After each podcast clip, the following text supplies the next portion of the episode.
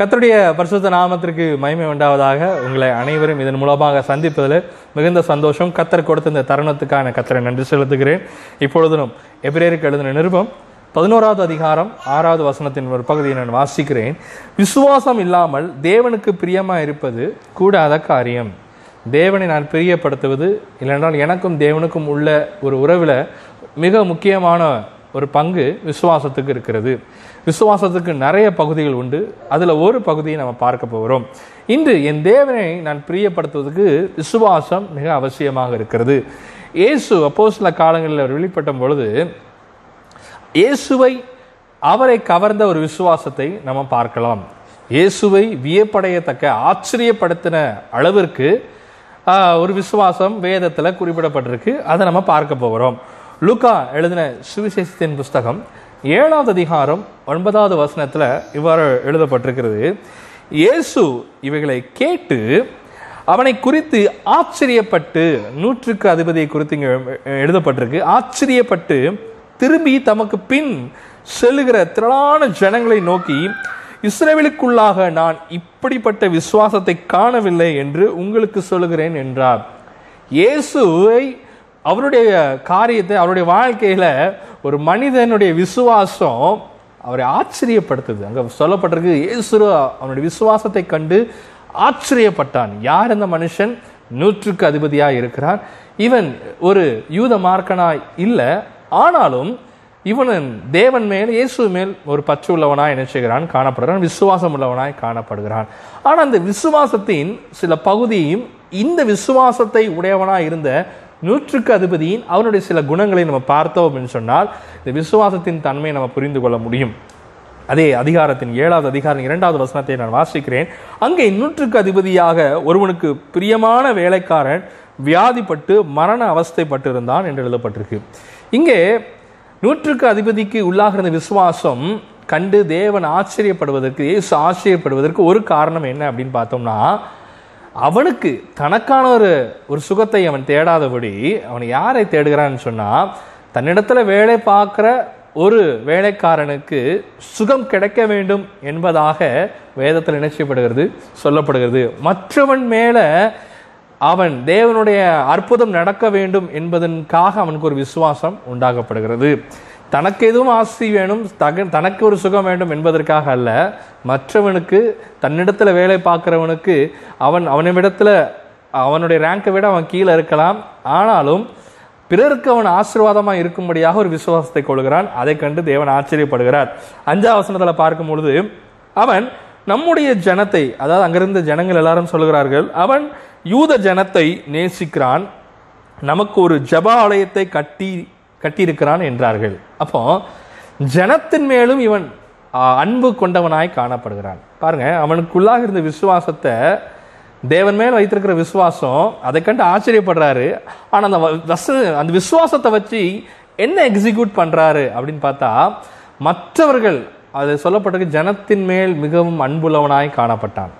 அப்போ எனக்குள்ளாக இருக்கிற விசுவாசம் ஜனத்தின் மேல் அன்பு கொண்டு வருகிறதாய். இல்லை என்றால் அன்பு கொண்டவனாய் நான் இருப்பேன் என்று சொன்னால் தேவன் மேல் நான் வைத்திருக்கிற விசுவாசத்து நிமித்தம் பிறருக்கு அது ஆசீர்வாதமாய் இருக்கும். ஒரு அடையிலியோ சொல்லுங்களேன். ஆறாவது வசனத்தை நம்ம பார்க்கவும் அப்பொழுது இயேசு அவர்களுடனே கூட போனார். வீட்டுக்கு சமீபமான போது நூற்றுக்கு அதிபதி தன் சிநேகிதரை நோக்கி தன்னுடைய நண்பரை நோக்கி ஃப்ரெண்டை நோக்கி நீங்கள் அவரிடத்துல போய் இயேசுவிடத்துல போய் ஆண்டவரே நீர் வருத்தப்பட வேண்டாம். நீர் என் வீட்டு வாசலுக்குள் பிரவேசிக்க நான் பாத்திரன் அல்ல. நான் உம்மிடத்தில் வரவும் என்ன பாத்திரனாய் நான் எண்ணவில்லை. ஒரு வார்த்தை மாத்திரம் சொல்லும். அப்பொழுது என் வேலைக்காரன் நினைச்சுவான் சொஸ்தமாவான். என்ன ஒரு விசுவாசம் பாருங்க. அவன் ஆள் அனுப்பி சொல்லும் பொழுது கூட ஒரு வேலைக்காரனை அனுப்பி சொல்லலை. அங்கேயும் இயேசுவை கனப்படுத்துகிறான்.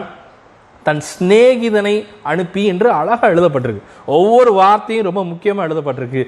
யூத ஜனத்தின் மேல் அவன் மிகவும் அன்புள்ளவனாய் காணப்படுகிறான். யூத ஜனங்கள் ஆராதிப்பதற்கு ஒரு ஆலயத்தை கட்டி கொடுக்கிறான். யூத ஜனத்தில் ஒரு தலைவராக அங்கே கருதப்பட்டதான இயேசுவின் மேல் ஒரு நம்பிக்கை வைத்து அந்த தி- பிதாவாகிய தேவன் மேல் அவன் நம்பிக்கை கொள்ளுகிறனா என்ன செய்கிறான்? காணப்படுகிறான்.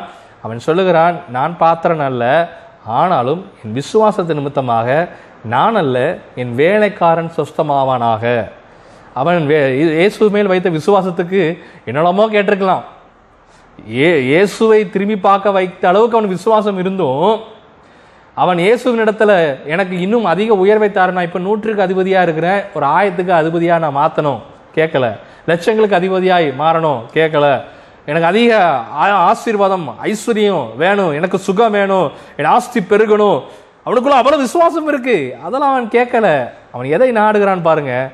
பிற ஜனத்தின் மேல் தன்னிடத்துல வேலைக்காரன் மேல் தேவன் அற்புதம் செய்ய வேண்டும் என்று விசுவாசம் கொண்டவனாய் காணப்படுகிறான். ஹalleluya நாம் விசுவாசத்தை மற்ற ஜனங்கள் ஆசீர்வதிக்கப்படத்தக்கதாய் என்னுடைய விசுவாசம் வளர வேண்டும். அந்த விசுவாசத்தின் மேல் கத்தர் ஆச்சரியப்பட்டு பிரியமுள்ள தேவனாக இருக்கிறார். விசுவாசம்தான் நான் என் தேவனிடத்தில் நெருங்கி இருப்பதற்கும் நான் தேவனிடத்தில் பிரியமாக இருப்பதற்கும் உகந்த காரியமாய் இருக்குது. அப்போ விசுவாசம் நான் ஆசீர்வதிப்பதற்காக மட்டும் இல்லை என் குடும்பமாக சந்தோஷமாக இருப்பதற்காக மட்டும் இல்லை அது ஆரம்ப வாழ்க்கை. ஆரம்பத்தில் இயேசு அறியாத ஒரு நேரத்தில் இயேசு அப்போ தான் அறிஞ்ச நேரத்தில் ஆண்டவரே அவர் மேல் விசுவாசத்தை உன் மேல விசுவாசிக்கிற எனக்கு நீ தருவீர். என் கடன் பாரணத்தை போக்குவீர். நான் இந்த காரியத்தில் ஜெயம் எடுப்பேன். இந்த வேலை காரியங்கள் இந்த வீடு காரியங்கள் இந்த இந்த காரியங்கள்லாம் எனக்கு நீ தருவீர். ஓகே. ஆனால் இன்னும் அதையே நான் கேட்டுக்கொண்டிருப்பேன் என்று சொன்னால் நூற்றுக்கு அதிபதி இயேசு பாருங்க அவன் வைத்த விசுவாசம் தேவனை ஆச்சரியப்படுத்தியது. அவன் மாத்திரமில்லை இன்னும் சில காரியங்களை நம்ம பார்ப்போம். இயேசுவை குறித்து நம்ம பார்க்கலாம். மத்த எழுதின சுவிசேஷன் புஸ்தகம் பதினாலாவது அதிகாரம் பதிமூன்று முதல் இருபத்தோரா வசனத்தை வரைக்கும் பார்த்தீங்கன்னு சொன்னா அங்கே இயேசு விசுவாசத்தினாலே பாருங்க அங்கே ஐந்து மீனும் ஐந்து அப்பத்தையும் ரெண்டு மீனையும் எடுத்து என்ன செய்யறார்? ஐயாயிரம் பேருக்கு போஷிக்கிறார். அதை வச்சு தனக்கு எதுவும் ஒரு ஆஸ்தி கொண்டாகவோ இல்லை தன்னுடைய சீசர்களுக்கு மாத்திரம் திருப்தி உண்டாக அவர் செய்யலை. வந்திருந்த எல்லா ஜனங்களையும் அவர் போஷிக்கத்தக்கதாய் காணப்பட்டார். அதுக்கப்புறம் பார்த்தீங்கன்னா அதே மத்திய பதினைந்தாவது அதிகாரம் இருபத்தி ஒன்பது முதல் முப்பத்தி ஒன்பது வரைக்கும் பார்க்கும்பொழுது நாலாயிரம் புருஷர்கள் அங்கே இருக்கத்தக்க ஜனங்கள் நிறையா இருக்கிறாங்க. அவ்வளோ பெரியும் போஷிக்கிறார். அப்போது இயேசு அங்கே எங்கே என்ன சொல்ல வரார் அப்படின்னு பார்த்தீங்கன்னா தேவன் மேல் வைத்திருக்கிற விசுவாசம் நான் கத்தருக்கு நன்றி சொல்லுவேன் ஐந்து அப்பத்தை ரெண்டு மீனையும் எடுத்து நான் பிதாவுக்கு நன்றி சொல்வேன் அது பெருகும் அப்படின்னு அந்த விசுவாசம் மற்றவர்களுக்கு ஆசீர்வாதமாக இருக்குது. அதை தன் சீஷர்களுக்கு கற்றுக் கொடுத்துருக்கிறாரு. இன்னைக்கு நமக்கும் கற்றுத் தருகிறார். ஒரு அலையிலேயே சொல்லுங்க. பாருங்க இயேசு மாத்திரமல்ல அதுக்கு முந்தின பழைய ஏற்பாடு காலங்களில் நம்ம பார்க்கும் பொழுது அனைக்கும் அனைவருக்கும் மிகுந்த தெரிந்ததான ஒரு தீர்க்க தரிசனம் எடுத்துக்கொள்ளலாம். எளியாவை எடுத்துக்கிறலாம் பாருங்க எளியாவை கத்த சொல்கிறாரு. சா அவர் என்ன செய்கிறாருன்னா சாரபாத் விதவை அண்டைக்கு என்ன செய்கிறாரு? அவர் போக சொல்றாரு. சாரி ஒன்னு ராஜாக்களின் புஸ்தகம் பதினேழாவது அதிகாரம் ஏழு முதல் பதினாறு வரைக்கும் பார்த்தீங்கன்னா அங்கே அவர் நினைச்சுவார் சாரிபாத்தில் இருக்கிற அந்த விதவை வீட்டிற்கு போ வித விதவியின் இடத்துல போகிறாரு. அங்கே போய் அவர் என்ன செய்கிறாருன்னா விதவிக்கு விசுவாசத்தை ஊக்குவிக்கும்படியா கற்றுக் கொடுக்கும்படியா அவர் சொல்கிறார் நீ அதை என்ன செய்? உன்னிடத்தில் இருக்கிறத நீ எனக்கு முதலாவது கொண்டு வா என்று சொல்லுகிறார். கொண்டு வந்து அவர் சொல்லுகிறாரு எண்ணெயும் மாவும் குறைவுபடாது என்று என்ன செய்கிறாரு? சொல்லுகிறாரு. அங்கே இதுக்கு முன்னாடி பார்த்தீங்கன்னா அவருக்கு இந்த விதவை வீட்டுக்கு போனால் தான் அவருக்கு அப்பம் வேணுங்கிறது கிடையாது. ஏன்னா அதுக்கு முன்னாடியே பார்த்தீங்கன்னா கீரை ஆற்றண்டையில் போய் இருக்கும் பொழுது தேவன் காகங்களை கொண்டே போஷிப்பார். இறைச்சியும் அப்பத்தையும் கொடுத்தாரு. இங்கே ஒரு சின்ன அடைக்கு போய் என்ன செய்கிறாரு விதவை வீட்டுக்கு போக சொல்கிறாரு தேவன் சொன்னபடினால் போகிறாரு. அவருக்கு அந்த சிறிய அடை முக்கியமல்ல. தேவன் சொன்னதை கீழ்ப்படிந்து தனக்குள் இருக்கிற விசுவாசத்தை அந்த ஸ்திரீக்கும் கற்றுக் கொடுத்து அவர்கள் மூன்று பேரும் பஞ்ச நாட்களில் ஒரு குறையும் இல்லாதபடி அந்த வீடு ஆசீர்வதிக்கப்பட்டது. என்ன வீடுங்க? ஒரு விதவியின் வீடு ஆசீர்வதிக்கப்பட்டது. அல்லேலூயா இன்று அந்த விதவை அன்று எளியாவின் இடத்துல ஆசீர்வாதத்தின் பெற்றுக்கொள்கிறாள். இன்னைக்கு நாம் ஆசீர்வாதத்தை இல்லைன்னா விசுவாசத்தின் மூலமாக ஆசீர்வாதத்தை பெறுகிற இடத்துல இருக்கிறேனா? இல்லை விசுவாசத்தினால ஆசீர்வாதத்தை கொடுக்கிற இடத்துல இருக்கிறேனா? இல்லை விசுவாசத்தினால ஆசீர்வாதம் மற்றவர்களுக்கு அருளும்படியான ஒரு இடத்துல நான் இருக்கிறேனா? அப்படின்னு நம்ம கொஞ்சம் ஆராய்ச்சி பண்ணி பார்க்கணும். இன்னும் நான் பெறுகிற இடத்துல ரிசீவர் இடத்துல டோன் ஒரு நம்ம எடுக்கிற இடத்துல நம்ம இருப்போம்னு சொன்னோம்னா அது நல்லா இருக்காது. அதுக்கு மாறாக இயேசுவை போல நூற்றுக்கு அதிபதியை போல எளியாவை போல மற்றவர்களுக்கு அது புரோஜனம் உண்டாகத்தக்க என் விசுவாசம் காணப்பட வேண்டும். அப்படி இருக்கும் பொழுதுதான் விசுவாசம் இல்லை தேவனுக்கு பிரியமா நினைச்ச முடியும் இருக்க முடியும். சரி அடுத்தது எலியா மட்டும் இல்லைங்க எலிசாவும் அதுக்கு அதுக்கு பெரிய உதாரணமாக இருக்கிறார்.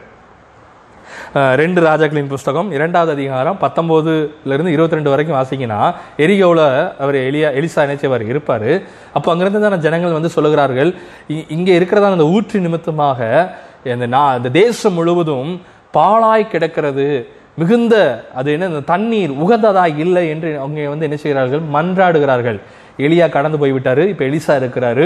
எலிசா இடத்துல கேட்குறாரு. எலிசா என்ன செய்கிறாரு கொஞ்சம் உப்பு எடுத்து போய் அந்த ஊற்றண்டையில் என்ன செய்கிறாரு? அந்த அதை போடும் பொழுது அதன் தண்ணீர் சீராய் மாறுகிறது. இது ஹீல்டு என்று எழுதப்பட்டிருக்கு. ஆரோக்கியமாக்கப்பட்டது அந்த தண்ணீர். அது நிமித்தமாக அந்த ஜனம் முழுவதும் ஆசீர்வதிக்கப்பட்டது. அந்த இடத்துல தான் எளியாமல் இருக்கிறாரு. அவருக்கு மட்டும் ஒரு கிண்ணத்திலேயோ அவருக்கு தேவையானதை மட்டும் அவர் எடுத்துட்டு போகல. எல்லா ஜனத்தையும் ஆசீர்வதிக்க. அதான் விசுவாசம். விசுவாசம் அநேக ஜனங்களுக்கு அந்த நீரூற்றை போல எல்லாருக்கும் போகிறதா என்ன செய்யணும்? காணப்படும். எலிசா பாருங்க தனக்கு உண்டாக்கத்தக்க எதுவும் செய்யல. மற்றவர்களை ஆசீர்வதிக்கும்படியாக. அந்த விசுவாசத்தை அவன் எக்ஸ்பிளீஸ் பண்றான். அதை எம்பசைஸ் பண்றான். இல்லைன்னா அது மூலமாக எக்ஸிக்யூட் பண்றான். அடுத்து ஒரு காரியத்தை பார்க்கலாம். சமாரியால பார்த்தீங்கன்னா மிகுந்த பஞ்சம். திரளான என்றும் காணாத சமாரியில் ஒரு பெரிய பஞ்சம். ரொம்ப கஷ்டப்படுறாங்க. ஏகமாக ஜனங்கள் அடித்துக்கொண்டு இப்படி மாண்டு கொண்டு இருக்கிறார்கள் அப்பொழுது எலிசா ஒரு வார்த்தை சொல்கிறாரு அதில் எழுதப்பட்டிருக்கு பாருங்க.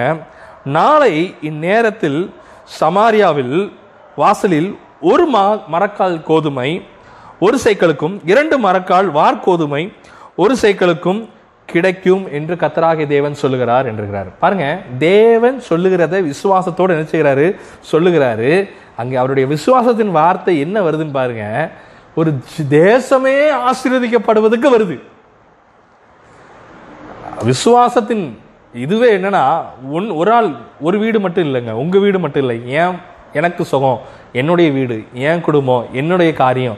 விசுவாசத்துக்கு அதுக்கு வேலையே கிடையாது. விசுவாசம் என்ன செய்யும்னா தேசத்தை ஆசீர்வதிப்பது.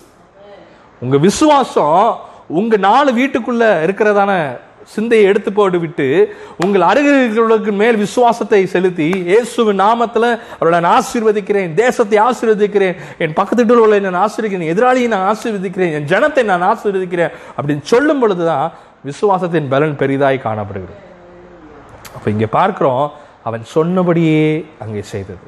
அவன் தேவன் வா அவனுடைய வார்த்தையை அப்படியே கனப்படுத்துகிறான்.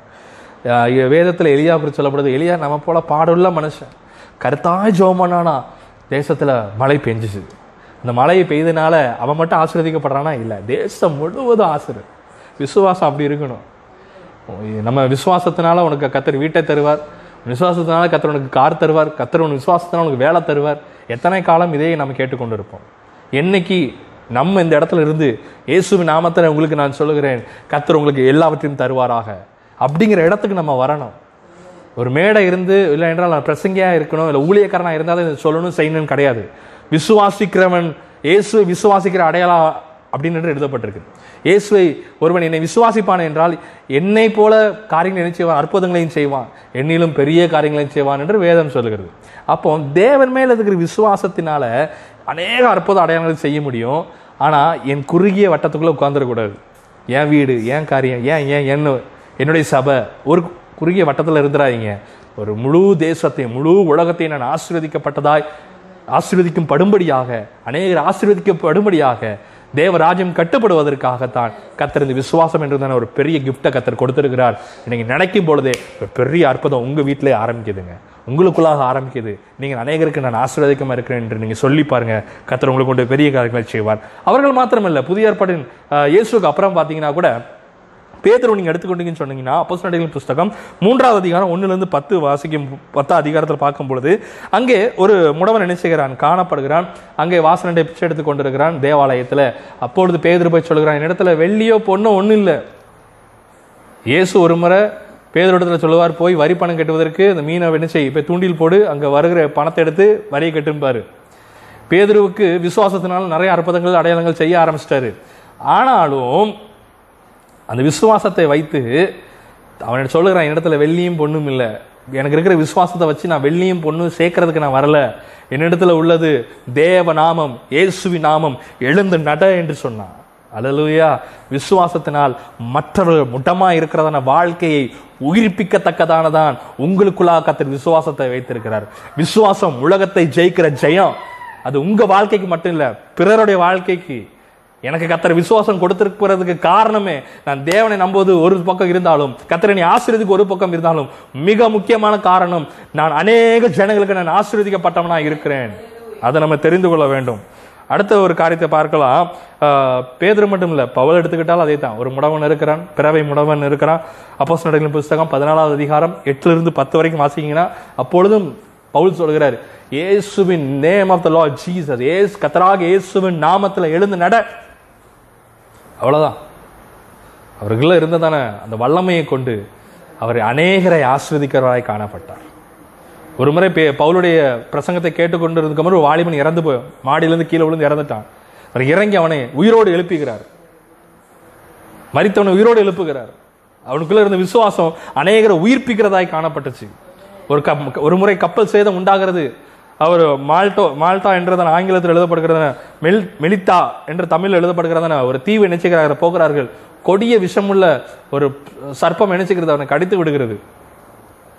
அதுக்கு முன்னாடிலாம் எழுதப்பட்டிருக்கு நான் சொன்ன இடத்துலலாம் பார்த்தீங்க அப்படின்னு சொன்னால் அவர் கைகளை வைத்து செபித்த மாத்திரத்திலே ஆசீர்வதிக்கப்பட்டார். உயிரோடு வந்தான். சொன்ன வார்த்தை உடனே அங்கே நிச்சயப்பட்டது அந்த பிறவி முடவன் பவுல் சொன்ன ஒரு வார்த்தையிலே எழுந்து நடக்க ஆரம்பிச்சிட்டான்.